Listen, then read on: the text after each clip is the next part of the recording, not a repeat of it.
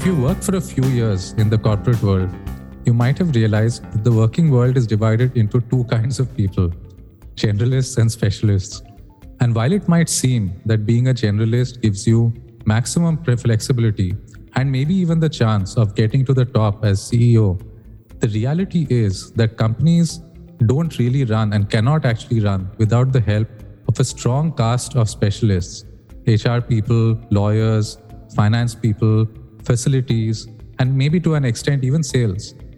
And as such, specialist careers could well be a lower risk way of building a career since these skills kind of always remain in demand in one way or the other. But on the other hand, it might seem very daunting to build a career like this. How does one stick to one thing for 20, 30, maybe even 40 years? What could possibly keep one motivated to stay in the same function for long enough to be valued and indispensable to the corporate world? Well, today we are speaking with Pallav Patni, who has spent his entire 20 year career so far in finance and, in fact, focused on the consumer goods industry. So, we're going to ask him what keeps him motivated and challenged, and what are the lessons he'd like to share from all of those years building a career in a specialized function. But before we begin, a couple of quick reminders. Please do subscribe to our show so you don't miss any of the great guests that we have coming up. And if you need notes from today's talk, head over to crazytalk.online to get the entire transcript. So, with that said, Pallav, thank you so much for joining us today. And maybe before we begin, would you like to share with us your journey so far? So, first of all, thank you, Amit, for having me here. And as you rightly mentioned, I've spent close to two decades in finance in the consumer goods industry, mostly working for CPG companies, which are multinationals like Unilever, PepsiCo, uh, Kellogg, and Kimberly Clark.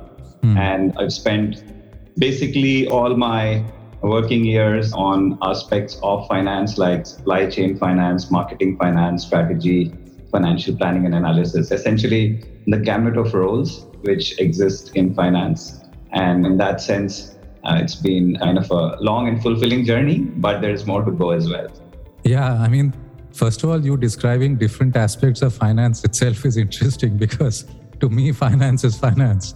But it's interesting that play a role in different parts of the company and specialize in those particular aspects. Right. No, that's the interesting part about the FMCG or the CPG industry that the moment you put a product in the value chain, it has uh, various elements which come into being. And then, as a finance partner or as a functional partner, you may get to do a lot of different jobs while being in the same organization. So, uh, while you spend 20 years in finance, it would be across roles which could look extremely different from each other. And that kind of lends some versatility and some interesting take on the overall assignment chain that you end up doing.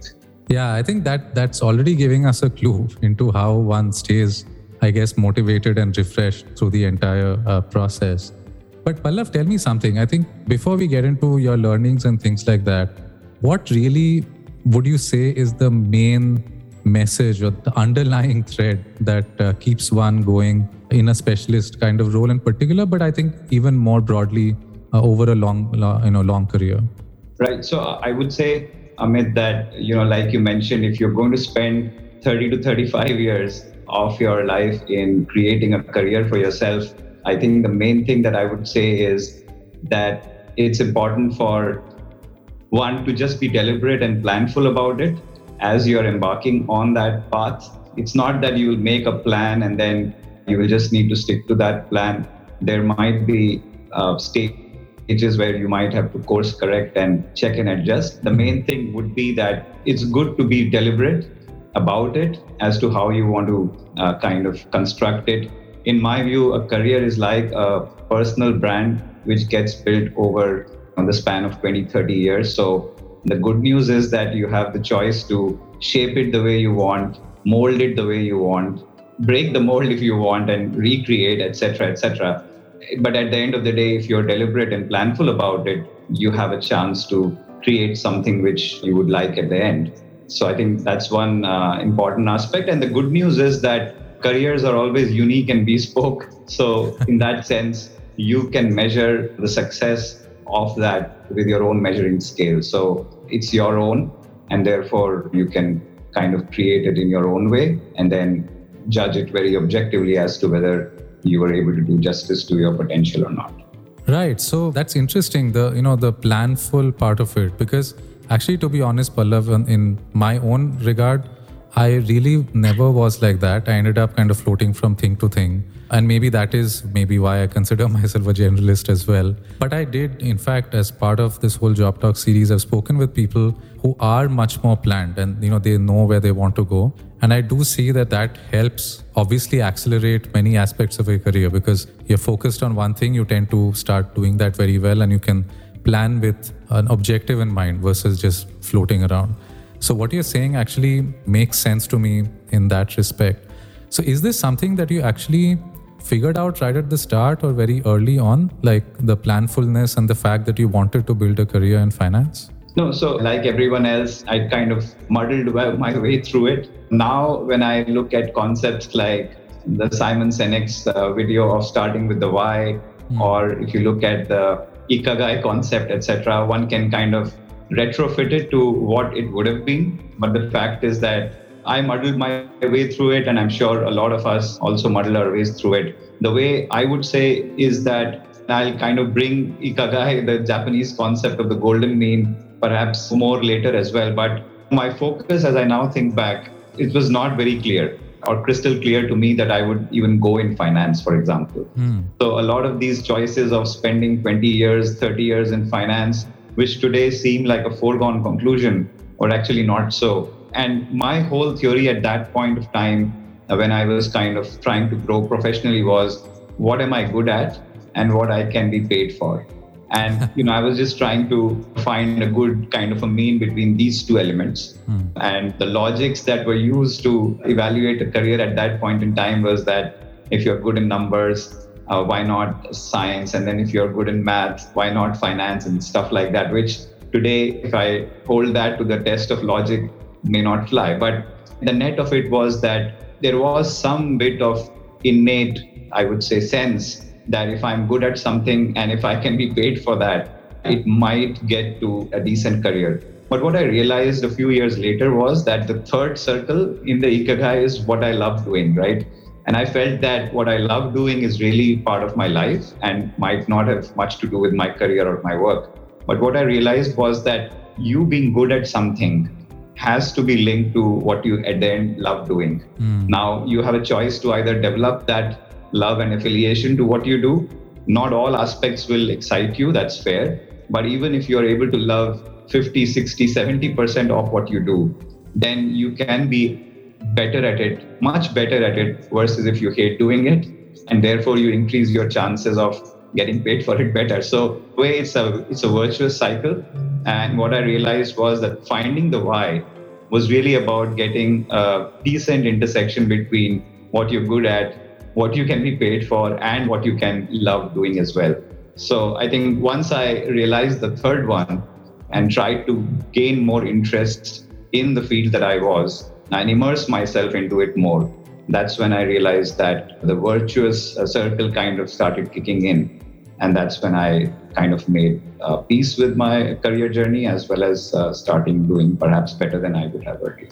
Right. So I think what you're saying is that it's not like you started out with the plan. You started out with certain set of things that you like doing.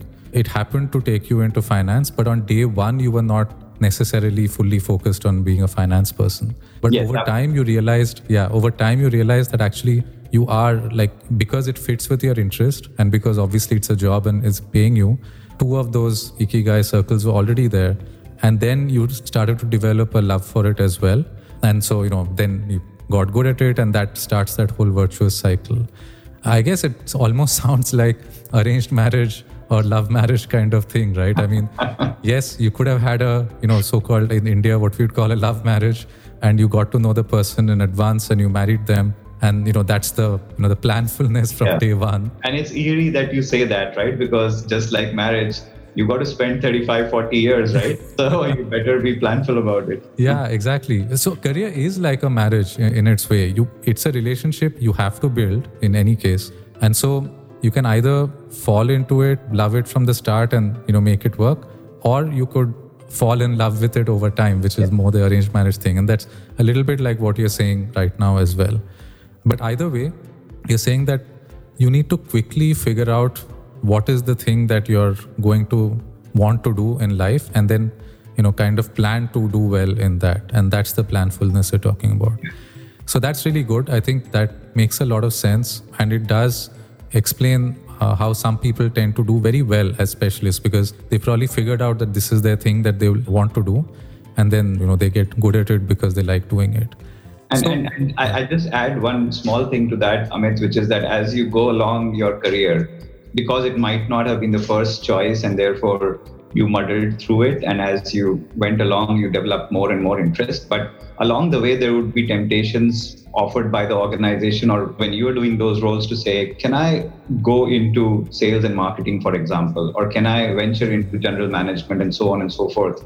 Those could come at midpoint or even before. So what will make you stick? And you know one of my friends gave me great advice in that regard which was again related to the circles that I talked about. But what he said was that it's always tempting to branch out and do something different. But what you've got to remember is that you need to choose a vocation which you enjoy doing, even if you are stuck in a rut or not hmm. successful. And right. that kind of, you know, stuck with me as I was evaluating a few roles outside of finance. And I asked myself that as long as we are successful, we keep thinking about that that i will do this branch out and then i'll come back and so on and so forth. But if we fail and if we get stuck into that other function would we enjoy doing it? And that's the piece that kind of inspired me to say let me choose something that that i enjoy doing. So that's an interesting one pallav. Essentially you're uh, it's almost like you're saying that there that even sticking with one kind of line or one function is still a, a series of choices so even if you've decided early on that you like doing something, you're always going to be tempted to do something else because fact is grass looks greener on the other side always to everyone. And so therefore it's an intentional thing to stay doing what you're doing because you need to again goes back to the why, which is if you truly enjoy doing that thing, exactly. then even if you're stuck or you know you're not doing well or you're just frustrated, you will still fundamentally enjoy doing it and so that's uh, that's actually a really good piece of advice as well which is the continuing conscious choice and why you're uh, yeah. doing something that's right if i take 30 seconds more and uh, yeah. tell you about this uh, the roger federer story between 2012 to 2017 uh, okay. for a for a champion player who won 17 grand slams till then to not win a single Grand Slam for five years. What did that mean, right? So one of his peers was analyzing that and he said that the thing that I would want to take away from Roger's game is the joie de vivre, right? The happiness that he gets when he plays. He just plays for the love of the sport. So how could you go on for four or five years without winning? And I guess that's the emotion that I'm kind of trying to convey. Yeah, that's really good insight. In fact, I think we've got very two very good analogies so far the marriage one and the sports one. And I think what you're saying makes a lot of sense because it boils down to that. If you're going to do something for a long period of time, you'd better enjoy doing it. And it can't just be about who's going to pay me more and that's why i'm going to just keep doing that particular thing. Okay so we talked about the reasons for choosing a career and then kind of sticking to that and so on. So how does one in your opinion what are some of the ingredients to succeed? I mean it's one thing that you picked a line but then you also want to be successful. So what are some of the ingredients of doing that? So i would say amit uh, boiling down to three things i would say the first one would be aspiration. The second one would be ability and the third one would be choices along the way. So I would say it all starts with aspiration. Aspiration could be either defined as the fire in the belly or the hunger that you have. But I would also like to say that it's contextual. And I would always say that it's unique to the individual. So when I say fire in the belly, it does not necessarily mean that you always want to have an oversized impact of career in your life. Mm. You could very well decide that career will have a proportional impact, and therefore your aspiration would be that, and there's no one else to judge other than yourself. But I would say aspiration is the foundation, depending upon what is your level of hunger and fire, and what's the kind of impact that you would want career to have on your life. So mm. that's the starting point. And I think the rest of the two stem from the aspiration, but it's important. So when I say ability, there are some innate abilities, but I would say over the years, you realize that you will keep on succeeding and making different levels, and the ability requirement will keep on changing as you straddle the ladder, right? So there is innate and there is also cultivated. Mm. And people usually attach a lot of importance to innate, but the fact is that we all need to cultivate newer and newer abilities at a regular basis, and that's the only way to succeed. I love sporting analogies, but it's like Pete Sampras going from a right-handed backhand, a right-handed or a double-handed backhand to a single-handed backhand. Nadal being a right-handed person but trying to be a left-handed player, and so on and so forth.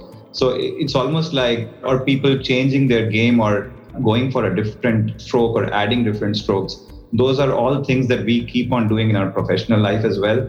Whether it is about, so I was an MBA who was very keen on doing financial analysis. I love numbers and analysis, but the finance world is full of accounting as well as processes and controls. And those are skills that you need to add along the way. So, ability is, as I said, both innate and cultivated, and you need to kind of focus on that. And then the last piece is choices, which would be the decisions that you would make along the way. I've seen Amit in, in a lot of cases that people have high aspiration, they have medium ability, but the decisions and choices that they make are at times so relevant that they are able to still make a very successful career right. versus someone who had great ability but was afraid to make some choices or some decisions. So I think it's a magical combination of these three, and depending on how you kind of play it, you could have uh, different outcomes. I would add to say that choices always have implications, so you need to just stay the course and reconcile with those implications as as it happens. Yeah, so there's actually a few points here that I want to dive into a bit more. So maybe let's start with the the aspiration bit. So I guess what you're trying to say here is that not everybody needs to or wants to become a CFO of a large conglomerate, let's say, or a large global company. And that's okay because you need to decide what is right for your life and then aim for that. And so, therefore, if you calibrated your life such that being a middle manager is good for you, then you should be happy with that. And you're the only person who needs to judge on that basis. I think the challenge in today's world is that there are too many places to compare. And so, what would your recommendation be around that? Which is, how does, again, this comes down to the same staying the course, why, focus, that kind of thing. But how does one get comfortable with one's choice if that choice is not okay, I'm going to do whatever it takes to get to the top? Or at what stage do you think people become comfortable with choices different from what you would project on social media?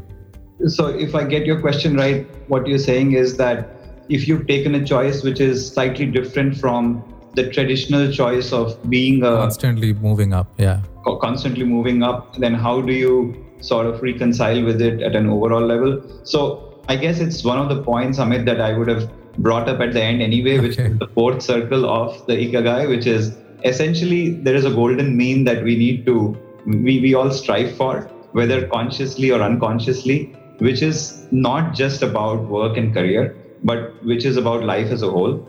And that fourth circle in, in Ikigai is basically what the world needs. So essentially, what I am good at, what I can be paid for, what I love doing, and what the world needs. So, in a way, it's fulfilling all the four aspects that could be missing pieces in, in everyone's life and that unconsciously everyone strives for. So the fact is that for someone who's decided to have a different kind of a career path and has a different and unique aspiration, if it's all thought through from the point of view of an overall life balance, then it, it's absolutely fine as long as one can be kind of, as I said, one is able to make peace with it because every choice has an implication. But along the way, I, I agree with you, Amit, that it's not a perfect world. So along the way, you might find that the choice you decided and the result that you're getting, there is a dissonance. The dissonance could be both ways. I've seen so many of my friends and colleagues who have chosen a very high aspiration, mm-hmm. followed it through all through two decades, and then on the third decade, they start having some vacuum as hmm. far as the life part is concerned. whether what I am doing has any implication for the world or am I operating in a cocoon which is just completely bereft of uh, reality. And that's a different kind of dissonance. It's like I'm extremely successful in my career, but I'm not getting fulfillment in my life. Equally, I've seen that people might have chosen a more relaxed career approach in order to perhaps balance their lives. And then during the, uh, kind of a mid path, they realized that I would have been or could have been happier if I was more successful. So, right. if I had more ambition and so on and so forth.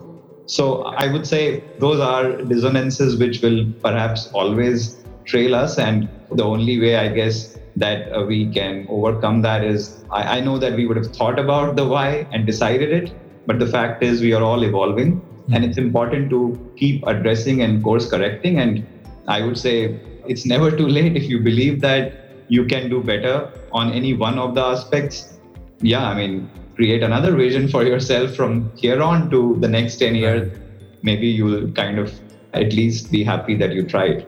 Yeah. In fact, I'm happy you said that because I feel like a lot of people get stuck on that path and they don't think they can break out of it, particularly the one where you are yeah. moving very fast and then you want to slow down because that's the exact situation where people will say, Oh, what's wrong with you? you yeah. were almost going to become X, and now you've just decided to yeah. give it all up and you know become a hermit. We hear a lot more about those, those cases, yeah. and I absolutely agree with you. Yeah. Yeah, and that's a very tough choice to make because that's the kind of choice where everybody is going to be saying the opposite thing, including yeah. your family, your friends, everybody that uh, you'd want to get some validation from. So, but it's a good point that you make over there, which is that it's worth constantly evaluating and then maybe having the guts to say that it's not working and making that change at that point. The other one I wanted to deep dive into a bit more is the right choices because my understanding of that was something like you see a lot of people where you feel like you're so much better than them or you know people you know are so much better than them in capability but somehow they seem to be sailing through and uh, doing very well uh, within courts in life. So if that's what you're alluding to what is it that you think they uh, you know are the kinds of choices or the things that they're doing to actually be able to overcome the lack of capability in order to still move ahead? Right. So uh, yeah i would say that just keeping just moving forward in a career is important and some of the people who may take decisions whether it is about taking a new role a new assignment a new risk a new location uncharted territories sometimes turn out to be uh, game changing as far as their career journey is concerned. The biggest risk we all can take is to not take a risk at all. That's so true. It's I've kind of lived through that, seen colleagues and friends, and for myself as well. So one thing is very clear that it is a treadmill. So if you're staying at the same place, you will fall behind. Mm. And therefore, I really appreciate those friends and colleagues who have made those difficult choices Sometimes it's about staying in an organization when it's going through a tough time. Sometimes it's about taking a location which is challenging, but the experience is very fulfilling. Sometimes it's about taking a role which has which doesn't have the trappings of success written on it, but could be extremely different experience. So I appreciate friends and colleagues who've taken those risks and therefore those choices have turned out to be great. And I would like to inculcate a few things that I could given my own life framework because we all can't take all those choices uh, every time. So I think one is that aspect. That would be the reason that, you know, as I said, someone with high aspiration, medium ability, but absolutely the right attitude in terms of choices and decisions mm. could make a much better career than some of us or some others. And equally, I would also say that usually it's very fashionable to attach a lot of deliberation to everything that happens in our lives and our colleagues' lives. I would say there is a, clearly a role of luck, uh, good and bad, that gets played out in our lives and in our peers' lives. So at some stage, I would say the right opportunity at the right time may come for you or for them. And when you are reflecting back on a comparative chart on your career versus others, it's important to just ground yourself on the fact that if you've stayed behind might not be for any good reason of your own doing and equally if you've done better then it's uh, important to acknowledge the role of luck that have played that part and kind of stay humble.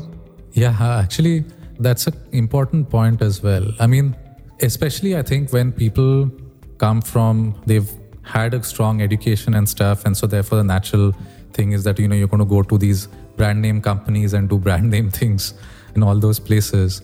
And the ones who may have gone a little bit off track versus that, like they didn't go to the brand name places or did something just that felt a little weird at the time, many of them actually end up doing very well in life because that off track thing suddenly became a mainstream activity and they were among the very few people who had done that early on. Yeah, and absolutely. I mean, if you look yeah. at the startup world or the online world and small organizations which went on to become unicorn, or even if, if they did not, the exposure that one got when one immersed into that yeah. world and how it's gained prominence today. Right. So one is the good choice or the right choice that you're saying that they made to do that in the face of, you know, obviously a lot of potential opposition. But then there's also the luck element, which is that off-track thing could have remained an off-track thing. Yeah. In which case, well tried, but you know, you still failed, kind of thing. So I think these are these are good points, and I appreciate. I actually like this framework of aspiration, ability, and choices because I think it sums up quite nicely into how one should move forward for one's own circumstance and desires. So, uh, maybe a little bit more on the ability front because we didn't touch upon that. So, I mean, ability is about, I guess, getting good at doing whatever that you're doing. So, how does one actually do that, or what are your thoughts on in that respect? As I said, that you definitely focus on leveraging what your innate strengths are, and if you know, it's important for you to be self-aware that I just feel that when we are making a career, there is a brand name attached to how you conduct yourself and what you bring to the table. Everyone has something unique. Again, you know, if you look at sports analogy, you will find that you attach some kind of an adjective to every role model of yours, right?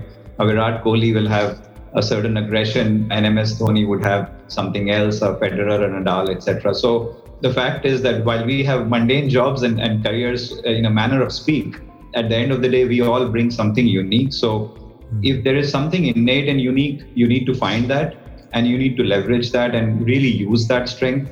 So that's one. And as far as building more and more abilities concerned, that is a journey that you also need to take very seriously. What you hear won't get you there is a oft used framework in corporate careers. So the bigger job that you get, very different kind of abilities are needed, and you got to keep working on that in your previous job rather than when you land the next job. So it could be about developing a worldview when it's got nothing to do with your current job because you know that at, at some point in time you will need it.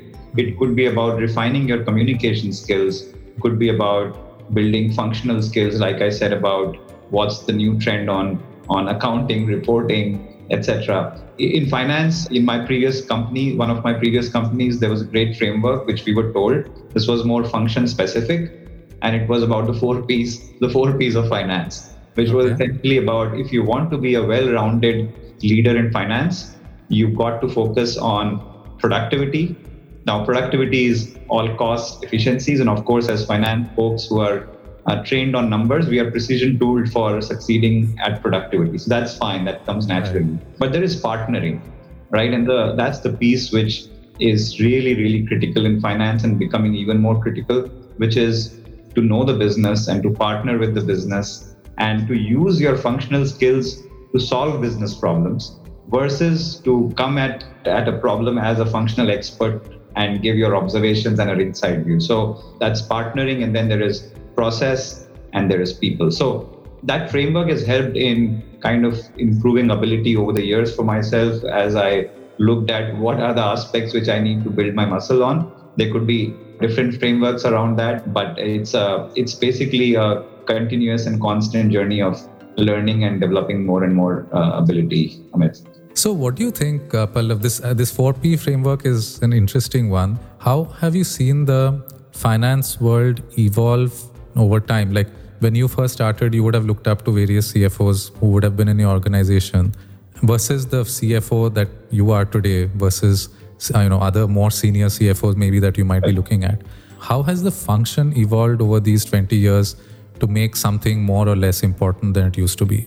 So one I would say is that if you just stick to the four P's, this was a role which was always focused on the process, controls element, reporting elements in the past, and there were elements of productivity anyway. So these two were there what has got an oversized impact over the last few last many years is the partnering element. I think CEOs view CFOs as their strategic partners. I always give the analogy of a co pilot. So you need to know how Uh, most aspects of the business work and therefore partner with the CEO to make sure that those aspects are running in the best possible way and using your functional skills not to kind of tout them as functional skills, but to use them to solve real business problems. So I often say that I'm a finance professional with 20 years experience and a business professional with 15 years experience because after four or five years, thanks to my mentors and bosses, I realized that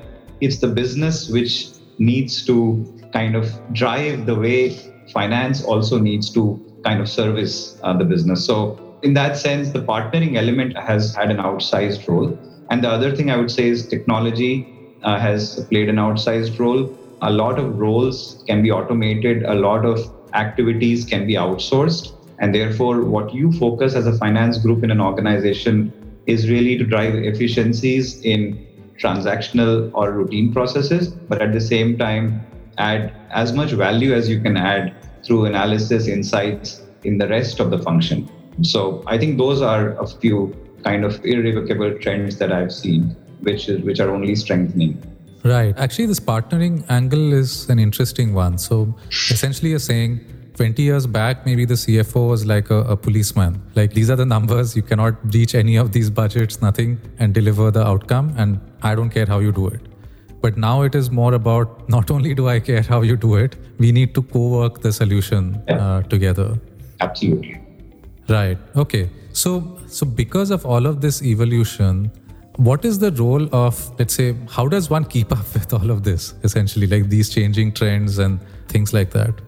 So, uh, in a way, it's almost like VUCA is built in as a base case now. So, at the end of the day, you've just got to expect that there is some or the other aspect of the PNL which will spring a surprise. That's the kind of world we live in, and no better example than the last couple of years or what's happening right. even currently. So, I guess once you are prepared that this is how businesses and PNLs are going to play out, what you can do at the back end is basically create systems and processes in such a way that there are always multiple scenarios that you will account for. You can make your IT systems and the ones which help you in forecasting in such a way that they will always have flexibility to accommodate a few scenarios. The plan Bs are no longer just on paper, they would be activated a lot.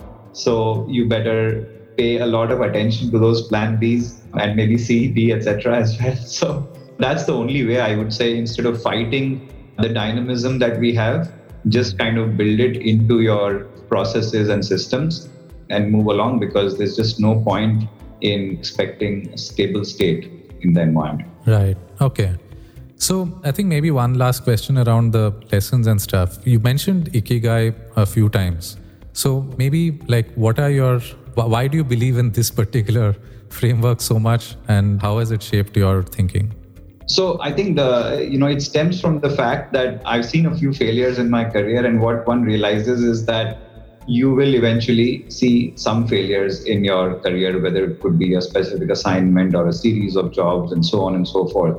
And so, is your life only going to be centered around the work that you do, or is there something else that's also important? So, I guess the golden mean is something elusive and we all strive for it. I do feel that every person at heart is striving for that mean because that's why we said, right? So many friends and colleagues who are doing great at their career may have a vacuum or the other way around. So, so, why is this? Because I guess we all strive for that golden mean or that balance. That's kind of always been at the back of my mind. And a few events, etc., have reinforced the fact that one needs to fight, find that balance and of course, it makes sense because you won't be always successful. You won't always have the job. And at some point in time, you will have, as one of my mentors used to say, say other channels of stimuli that you will have to have in your life. So, therefore, creating a set of hobbies or creating a set of family relationships or uh, creating some set of sense of purpose that what you're doing has some impact on the world and so on and so forth um, is kind of important. And that's what keeps you going when there are uh, lows in the career. There are many, many lows, of course, not just as events, but just off days. And you got to have a few things that will get you up so, so that you can make this 35 year long journey, right? Yeah, that's right. And I think it also kind of guards against when you only identify with your job. What are you? I am XYZ at XYZ company. Then the problem is that when it goes away, which it inevitably will at some point, then what are you left with? Exactly. And if you don't have anything else, and that's, I mean, to me, the surest recipe for depression yeah, after that, because you have no meaning. So, Pallav, you're quite a thoughtful person. You write a lot on LinkedIn also, and I know you read and watch interesting things. So, are there any resources that you can share which people can access to maybe elaborate a bit more on what you've talked about or just to guide them professionally? Yeah, so I, I would say that growing professionally, I found a few books which were very very uh, motivating for me to do better at my job and so on and so forth.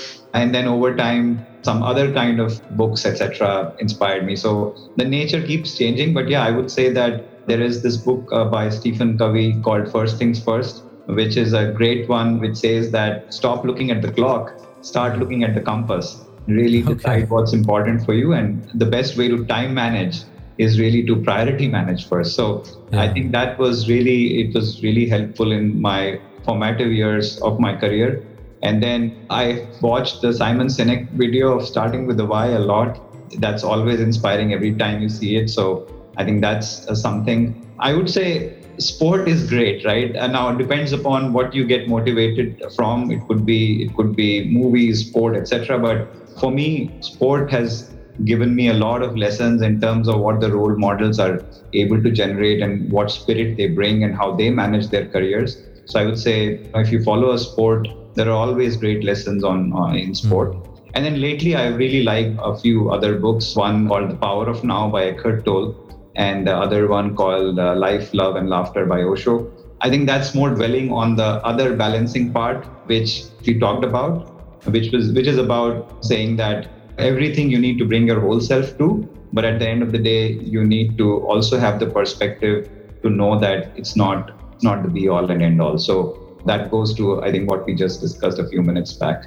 So yeah a mix of these few things i would say would be good you know aid to have a balanced career.